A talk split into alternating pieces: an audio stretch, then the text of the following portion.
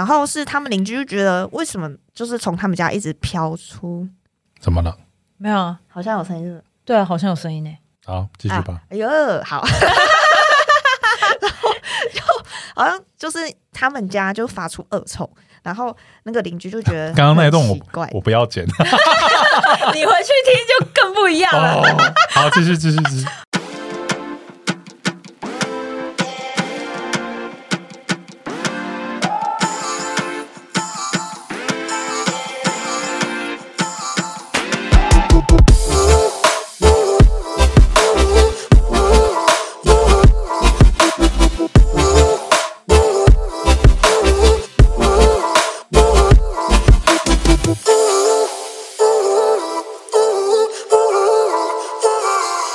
迎收听寂寞先生的日常，我是 Alan。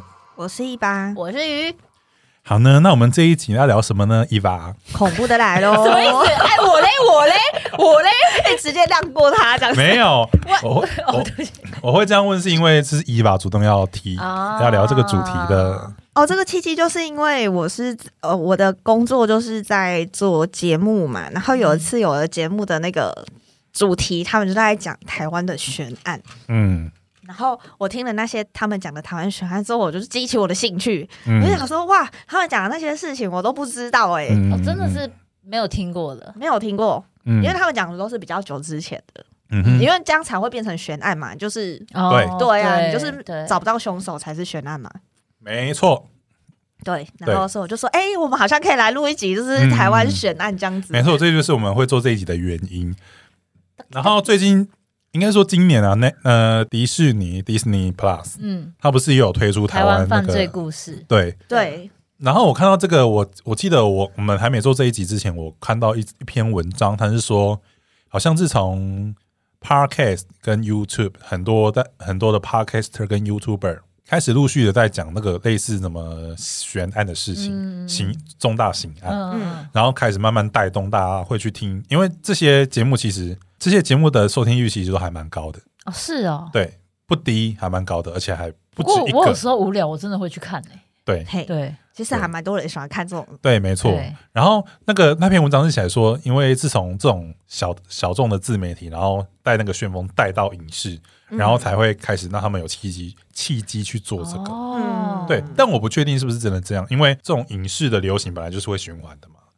因为之前不是也有在哦，很久以前那个电视节目那个什么台湾变色龙啊，台湾就是也是在也是讲很多刑案的，对，而且都是台湾的，我对记得。没错。然后然后也有也有一些 YouTube 他是在讲国外的，哦，有哦我也有有看，有有有对对对还有那个有个节目叫什么？我有欢迎收看 X 调查。哦有有有。哦，他很有名啦，太会太会对了对对对台湾不是有一个叫什么《神秘五十二区神秘有五十二区，有有有我没》？听，我我没 FB 常常看。跳出来，然后我就真的吗看看看。那一定是你之前看过，然后，然后他就记录，然后就看狂推。对，所以我们这一集呢，就是要来介绍一下我们台湾比较，或许是有有些地方已经，应该是也是很多地方有介绍过，但我觉得我们就选了几个我们觉得觉得可能有一些代表性、有一些意义的来跟大家分享。好，那我就先喽。好，嗯好，我会选这个呢，它是我我选的是彭婉如命案。然后这个命案其实对我来说，呃，我觉得它蛮有意义的，因为它这件事情带来的影响其实也蛮大的。哦，嗯可是我第一次听到哎嗯，这就可能你要需要努力的地方喽。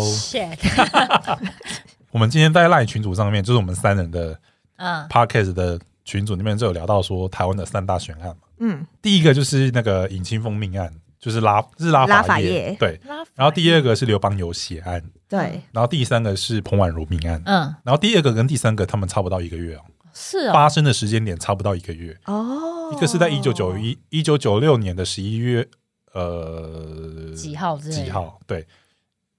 对，然后彭婉如命案是在一九九六年的十一月三十号，差不到几天，该不会是同一个人吧？不可呃应该不是，应该不是。哦，不好意思，对。哦，原来他们发生的时间这么近，因为我那时候没有仔细看他们发生的时间很点。近，因为我最近我最近在做这个折功课的时候，就是有人就会把，因为时间发生得很近，所以我看的报道里面，他们就会把这两个命案拿出来起稍微比较一下。但是，呃，刘邦有血案比较复杂，因为他很多人，还有黑道吗？呃，我没有仔细看，嗯，对他死亡的人数不止一个人，而且他是发好像是发生在官邸，对，而且他是县长，在他的任内发生这件事情。对。死掉的是县长，对对，死掉的是县长园县长哦，，然后抓不到犯人哦，对对对，而且还死了五六个人吧，好像就是一起，我印象中好像是七到九，七到九个这么多，我忘我实际实实际上的数字我有点忘记了，你应该认识吕秀莲吧？我知道啊，知道副总统，对他就是他在当副总统之前，他是新呃他是桃园县长，然后他会当选桃园县长，呃是因为那个刘邦有血案嘛，所以他们那时候要选要改选哦，县、是县长，是哦，然后是吕秀莲当选，他是改选后出来的，对对对对，我操，八死一重伤，哎，你看一重伤有人没有走，但是还是找还是不知道凶手是谁。对啊，就很扯哎、好，但我们今天没有要没有要聊刘邦聊他，有血案，好好好，有有兴趣的观众自己 Google，因为我们我们本来我本来就想说我要挑一个，啊，我挑一个，我就觉得象征意义比较大的就是彭婉如命案。为什么意义比较大？嗯她是台湾的新竹人，她是台湾女权运动哦，对，然后她致力于两性平等教育及妇女运动，然后为了在社会上落实两性平权呢，投他投身到政治，推动多项保障女性的法案。嗯，他曾经担任妇女新知基金会的秘书长、主妇联盟环境保护基金会董事、妇女救援基金会董事、嗯，晚晴妇女协会理事长，还有民进党的妇女部主任。反正就是跟妇女相关的，对，然后他会发生这件事情呢，他是那个时候一九九六年的十一月三十号，他当时担任民进党的妇女部主任。他那时候搭飞机到高雄，他们去开了一个民进党即将要在党内进行表决的的那个全代会，嗯。对，然后他有推动一个一个那个条款，就是妇女参政四分之一保障条款，嗯，就是说你去参民进党内要推派要推派至少要百百分之二十五 percent 的女性，哦是哦，就四分之一啊。嗯，对，然后他就是要要推动这个，所以他们那时他们当时就飞到高雄去开会。嗯，然后当天呢，他们因为是十二月二十十二月一号要开会，然后他们十一月三十号先在那个高雄，他们高雄的某一间饭店里面，然后就是去稍微跟大家讨论一下之类的。嗯。然后他当时他因为他的饭店是在圆山饭店，高雄的圆山饭店，所以他要离开高雄市的那个坚美大饭店，准备回到下榻的圆山饭店的时候呢，他那时候搭上了那个计程车，嗯然后他就失联了。然后这个时候，其实他那时候要送上彭婉如，他要上计程车的时候，他其实是有另外一个国国大代表叫做唐碧娥，他有看着他上车，但是他没有注意到，他那时候其实也不会想太多，他不会想到根本就不会拍车牌之类的，，对他也不会想到说要去记车牌。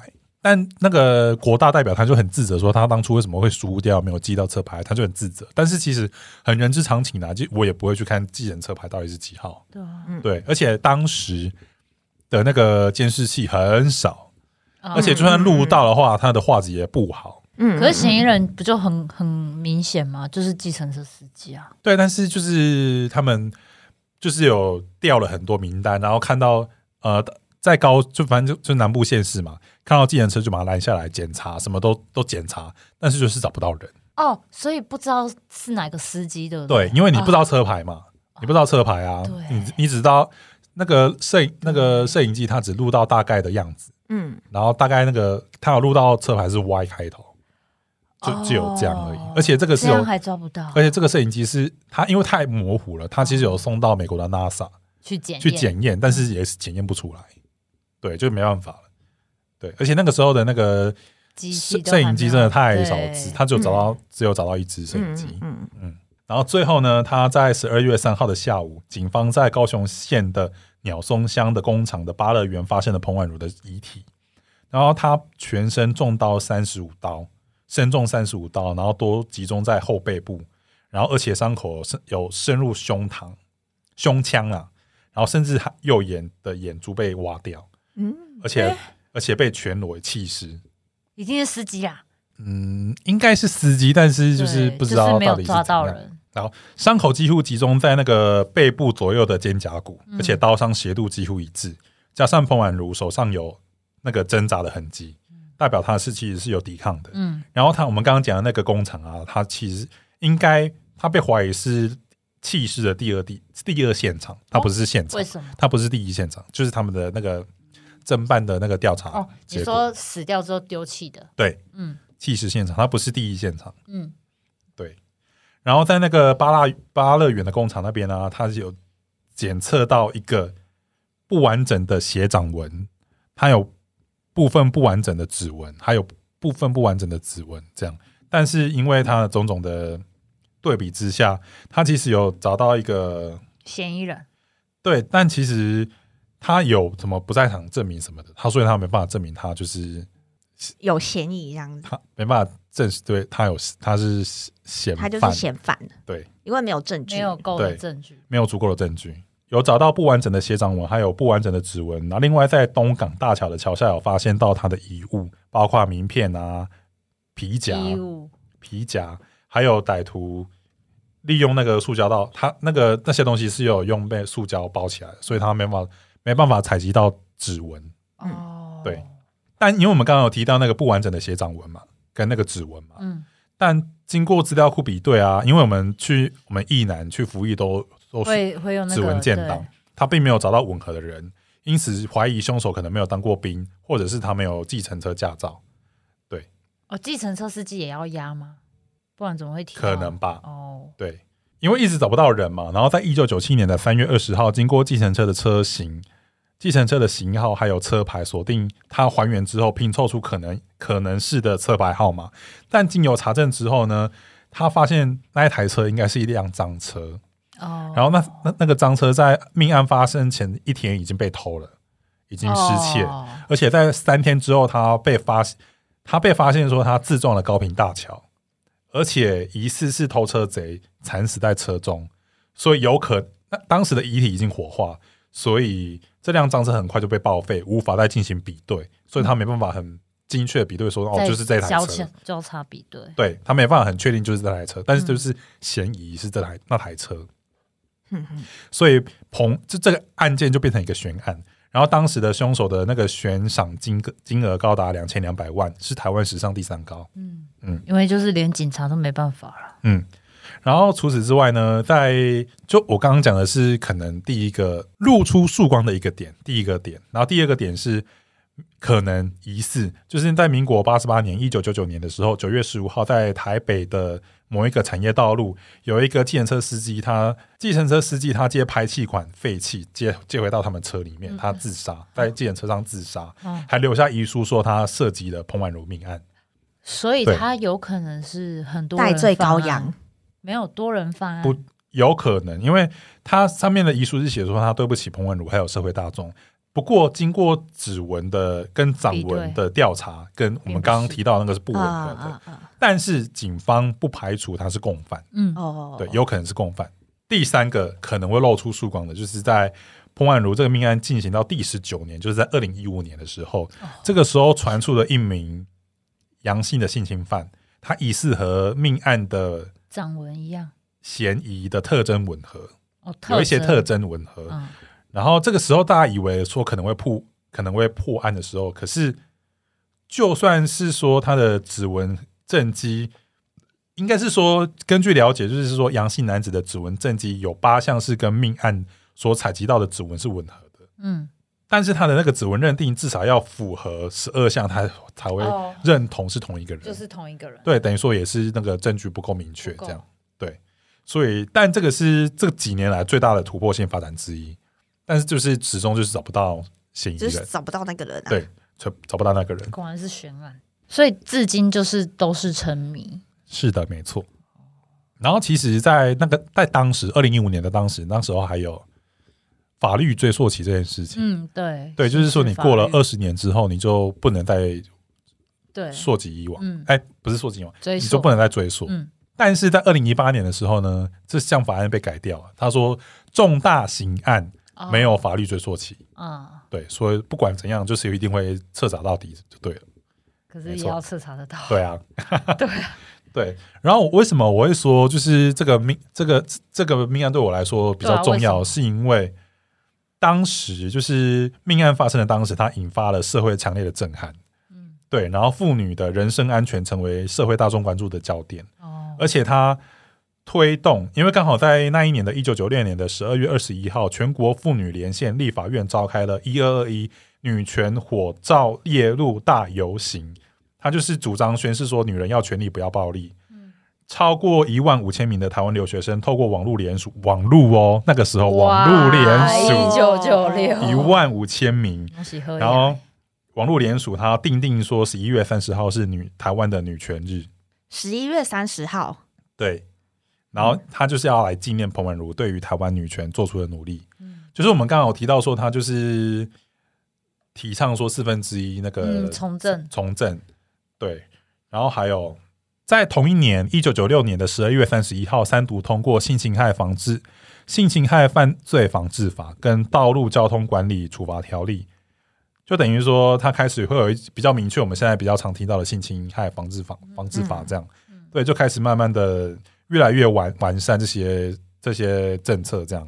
然后在一九九七年的三月，它的有两性平等教育委员会规范说学校必须要有两性平权教育的时数。嗯，对，就是一系列的在慢慢的铺陈这些两性平等的两性平等跟妇女权利，对他就是自自己在提倡这些事情。就是我觉得说，他对于台湾的他那时候是几岁啊？四十七的样子吧，哦，对，那一年是四十七岁，嗯，对没错，这就是我会为什么会选这一条的原因。可惜了，但是。他那个犯人就是因为他是从政人员，对，然后又一直找不到，嗯，你不觉得那个凶手的可能性就是跟政治感觉会扯上一些关系吗？啊，我看了那个，我看的那个报道，其实还是其实都一切只是巧合，就真的找不到那个人？应该只是巧合的原因，是因为其实他如果不是民进党的妇女部的主任的话，其实应该是说他在民进党里面的知名度高，但是除了民进党之外，知名度不高，哦，是哦很多人不认识他。哦而且最主要是因为他发生这件事情，而才会大家那么才才知道他这跟这整件事。什么？对哦，然后其实当时当时也有说，如果他不是民进党的妇女部的主委的话，他可能只是社会头版有一个小一条新闻是说什么有呃某一天下午，然后发现女性什么什么尸体什么什么什么，就只是一则新闻而已。对，可能关注的人就会少非常非常多。而且他有讲呃那个新闻，我看的那个相关报道，他是讲说呃，因为他的知名度只局限在于民进党，然后民进党就是应该不太可能是因为他要推行四分之一女性参政而导致杀机。对，哦他们的推定是这样，应该不是这个原因。应该不是，应该不是。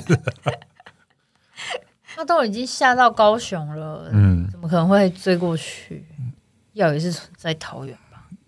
，I don't know。对，为什么是桃园？他不是桃园县长吗？你是不是搞混了？彭婉如不是桃园县长啊啊啊！那个丢高啊！我记成上一个了，对不起，他还在刘邦佑的那件对事我还在那个震撼当中。对，好，再来换伊娃，来哦？今天为我们带来什么故事？刚刚你讲就是那种呃台湾的三大悬案嘛，嗯，就是有三个很知名代表性的嘛，嗯嗯嗯然后那个都是一些就是可能会引发一些比较大的社会关注。社会对的对对对啊，我要讲的是比较偏，就是有一些民间信仰，啊可以可以，不要 那种，就是那种你知道，真的很悬，对，真的比较悬的那一种。嗯。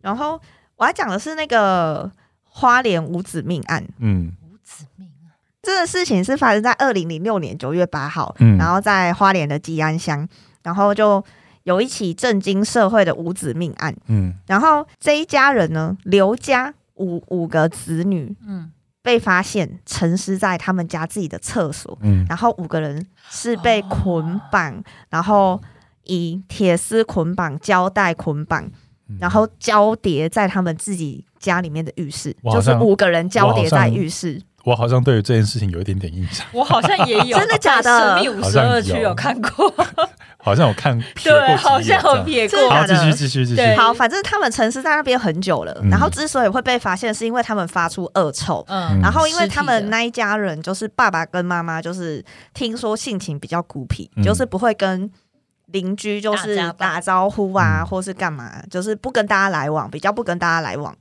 然后是他们邻居就觉得，为什么就是从他们家一直飘出，怎么了？没有啊？好像有声音，对啊，好像有声音呢。好，继续吧。啊。哎呦，好，然后就好像就是他们家就发出恶臭，然后那个邻居就觉得刚刚那一段很奇怪，我不要剪。你回去听就更不一样了。哦，好，继续，继续，继续。好，然后反正他们反正，然后邻居就觉得很怪，然后他他他哦，邻居那时候还有敲门，敲门的时候还有人回应他，然后就是好像是那边的爸爸，就是呃他们的爸爸这样子，就说呃怎么了，有什么事这样，然后用台语讲，就在冲啥呢？嗯然后他们就想说啊，因为爸爸可能平常比较孤僻、比较凶嘛，就想说嗯啊有人回应就好了，就是想说他们只是怕出事什么的，嗯，但是后来他们就发现那个味道越来。越重。然后他们之后又去敲门，然后又跑去跟乡长讲，然后乡长才说：“哦，不行，这样子要报警。”然后警方才就是破了他们那个大门，然后发现五个小孩沉尸在他们自己的那个浴室里面，但爸爸妈妈没事，但找不到爸爸妈妈了。啊就是那时已经候，逃了。对警察过去的时候，他只发现尸体，但是没有发现爸爸妈妈，就是不知道他们的爸妈就是去哪里。可是因为那时候他们进去的时候，他们发现小孩沉尸在浴室里面，然后爸爸妈妈又不见，他们当初的预预设判断是，可能是有人进去他们家。哦，杀害对，杀害小孩，然后可能把他们爸妈掳走，或是把他们爸妈也杀害了，只是可能是不知道弃尸在哪里，哦绑对对，绑架或什么的。嗯因为他们那时候一开始没有预设是爸妈是凶手嘛，因为也没有证据显示爸妈是凶手。很难吧？嗯，对啊，因为对，通通常理是这样了。对啊，对啊常理是这样子嘛。他们后来就也找爸妈嘛，就开始找爸妈嘛，嗯然后就开始侦办这件事情了嘛。然后嗯他们在侦办的时候就发现说，这个小孩除了就是被绑得很扎实之外，而且就是也蛮残忍的。就听说他们那个铁丝啊，献祭肉里面，嗯他是从他的那个下颚直接穿过下颚，然后把他们嘴巴绑起来。你知道吗？你知道那个意思吗？哇，哦怎就是么绑的？对，怎么绑的？感觉就很痛。嗯，然后，而且那个五个小孩子就是活生生的，就是他们就是被捆绑在，就是等于也是可能被饿死哦。被饿死，还是等死就丢在那边。对，嗯，My God，然后他们就就就就是情况很惨烈啦。嗯然后他们就开始侦办了嘛。然后因为这件事情好像对当时的就当时新闻也蛮大的，然后也蛮就是大家大家就很震惊，算是很大的命案这样子，所以警方也不敢怠慢啊，就是一定就是很积极的侦查。然后就据他们说，就是当时很积极的在侦查，然后搜查他爸嘛，然后他们就是因为那时候可能也就像你说的，没有那么多监视器，嗯他们可能就没有那么多证据去找出他们的那个去向在哪里，不管那个爸妈是被掳走的，还是他们是跑走的，嗯对。然后反正他们就地毯式的搜查啦，然后就在那边搜搜搜，可是都找不到人，然后他们就找了很久都找不到人。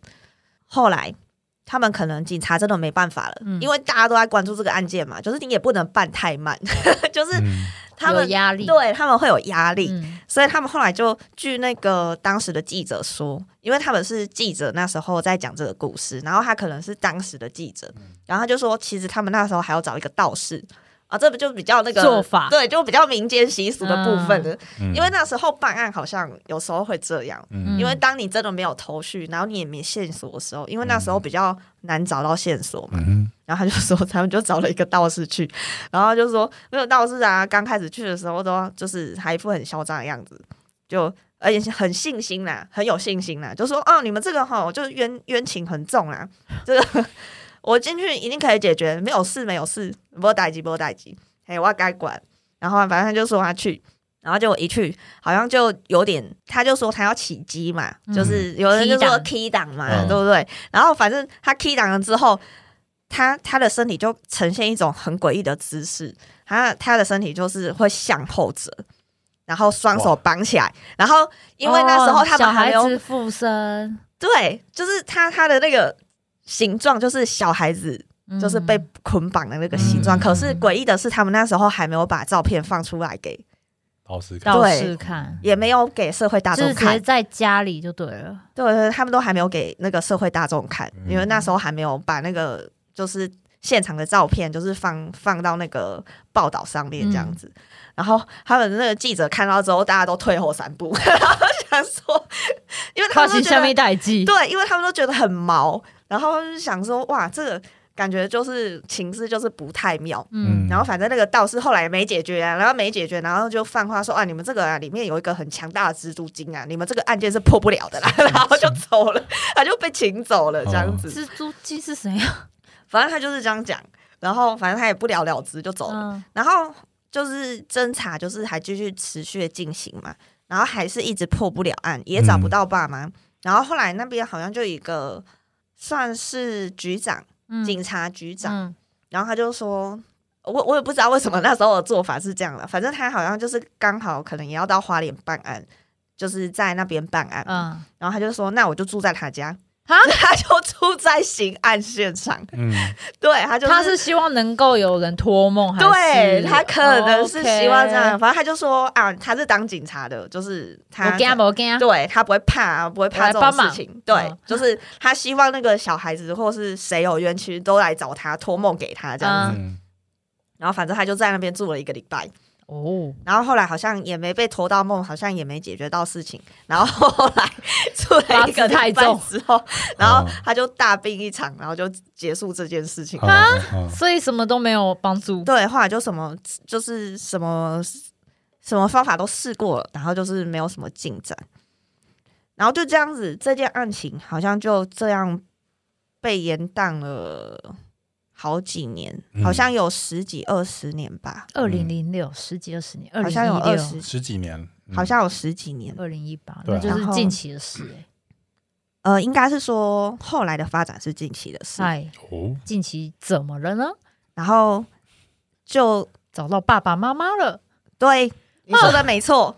嗯，他、怎么找到呢？这件事情也很悬。他就说，因为那边就是呃那个山区，就是还是会有原住民去那边打猎，嗯。然后据说是有一个猎人，然后他们就要去山上打猎，然后就他他进去那个山区，然后好像就踩到疑似白骨的东西，哦，对。他他就哦，找到的是尸体，我以为是活人哎。不，他找到的是就是尸体，然后他哦那时候发现，然后就赶快报警，然后嗯。警察就赶过去，过对，嗯。然后就发现，哎、这已经是两具，就是尸骨，就是已经是判断时间已经是死亡很久的尸骨嗯。这样子，都已经是骨头了，最后最后可以判断出他是已经走多久了吗？好像也是走了十几，那就20是差不多的时间点。哦，可能差不多的时间点嗯。这样子。可能因为他他好像已经很久了，所以他他们那时候判断好像也没有办法准确到就是他到底是什么时候死亡的，因为已经很久，就是他都已经白骨化了。嗯。他们只是从一些蛛丝马迹，比如说他身体的眼镜，嗯，或是什么什么衣牙齿啊或对牙齿那种，哦然后去判断确认他们的身份，就是当时那个五个小孩的爸爸跟妈妈这样子。哎我觉得可以想到那个爸爸妈妈这样也是蛮厉害的，对，重点就是在这里，对啊，因为他们他们发现他们的那个尸体的地方，在他们家。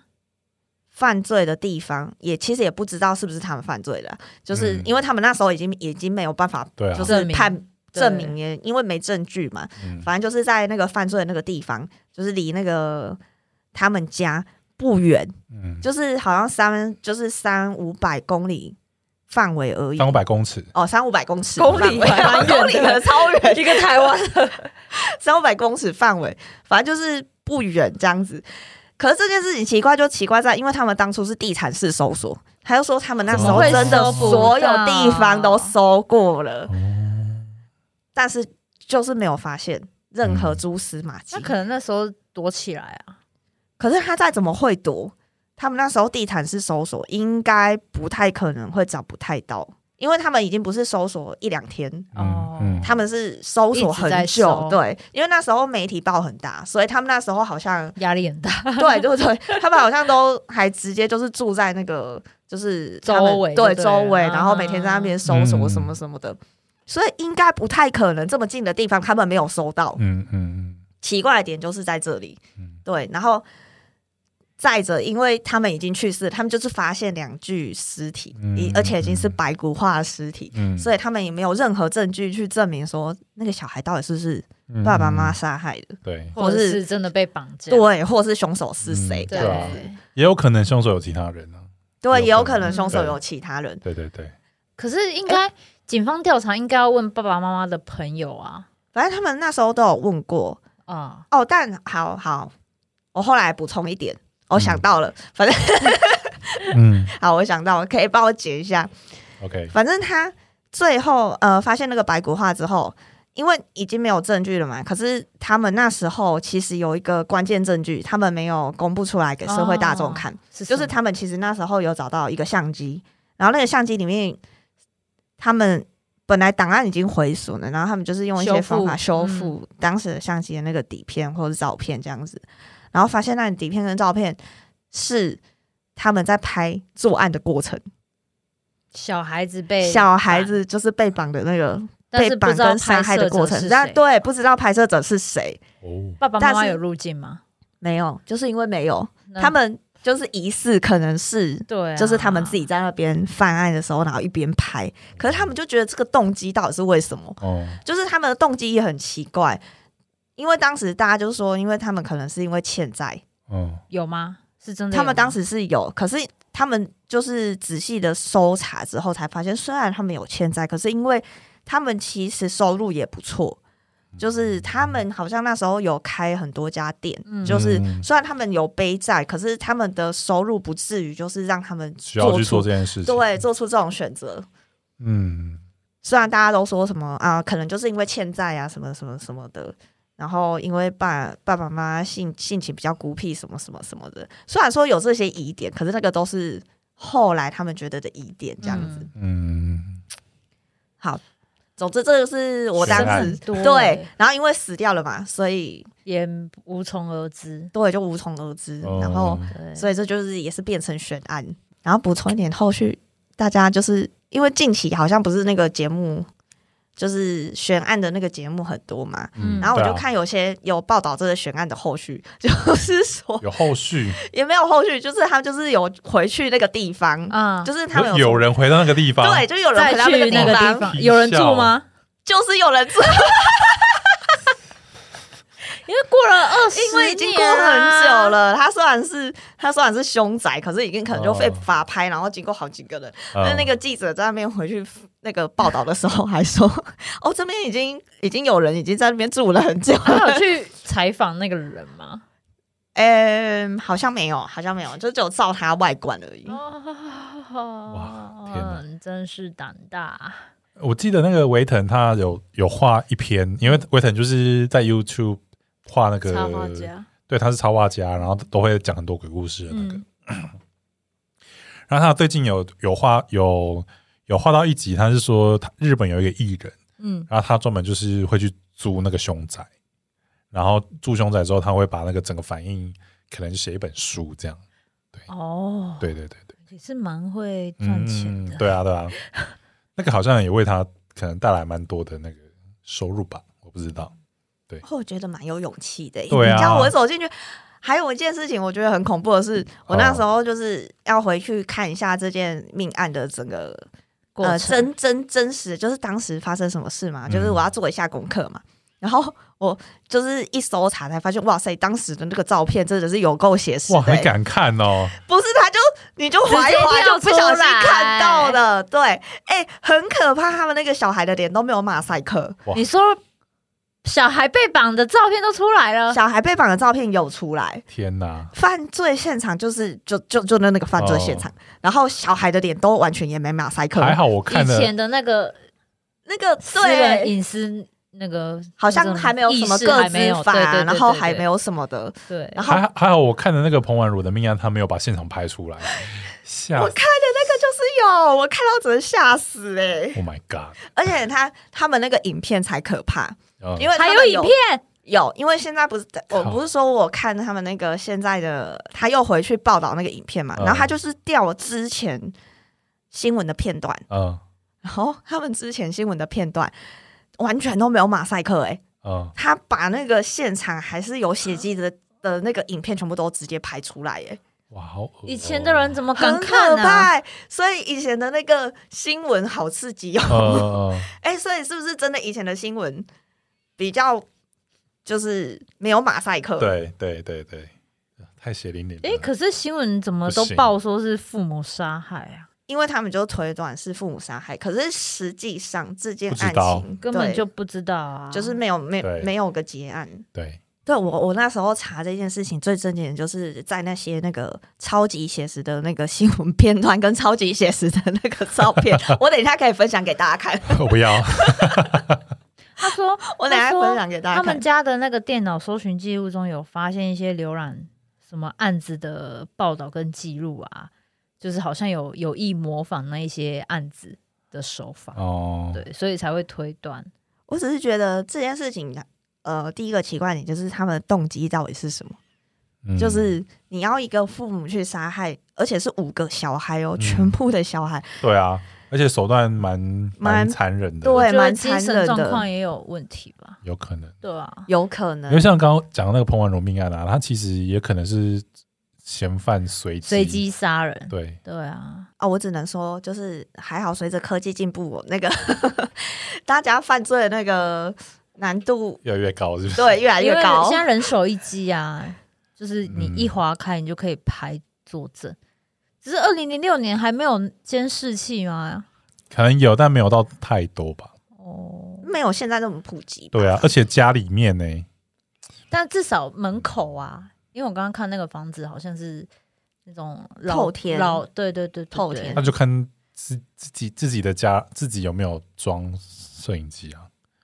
但我觉得那个时候应该应该是没有，应该是还没没有那么对的。没有那么普及了。啊，这一集 听了有点沉重。真的 听了有点沉重之外，就是也蛮震惊，就是以前的那个新闻 报道的尺度。嗯尺度，很大，而且才二零零六年而已，对啊对，其实也算算近期。算近，对其实这样回想之后，回想一下，再发现现在的新闻案件，发现哎、好像真的有不一样的地方啊。就其实嗯台湾还是有在进步啦，就是对于可能新闻报道的尺度尺度，然后还有嗯人权的维护。嗯，呃，相相较比较呃，就是比较之下就会知道哦，有啦，有在进步。嗯，对对对，虽然可能这样算慢吗？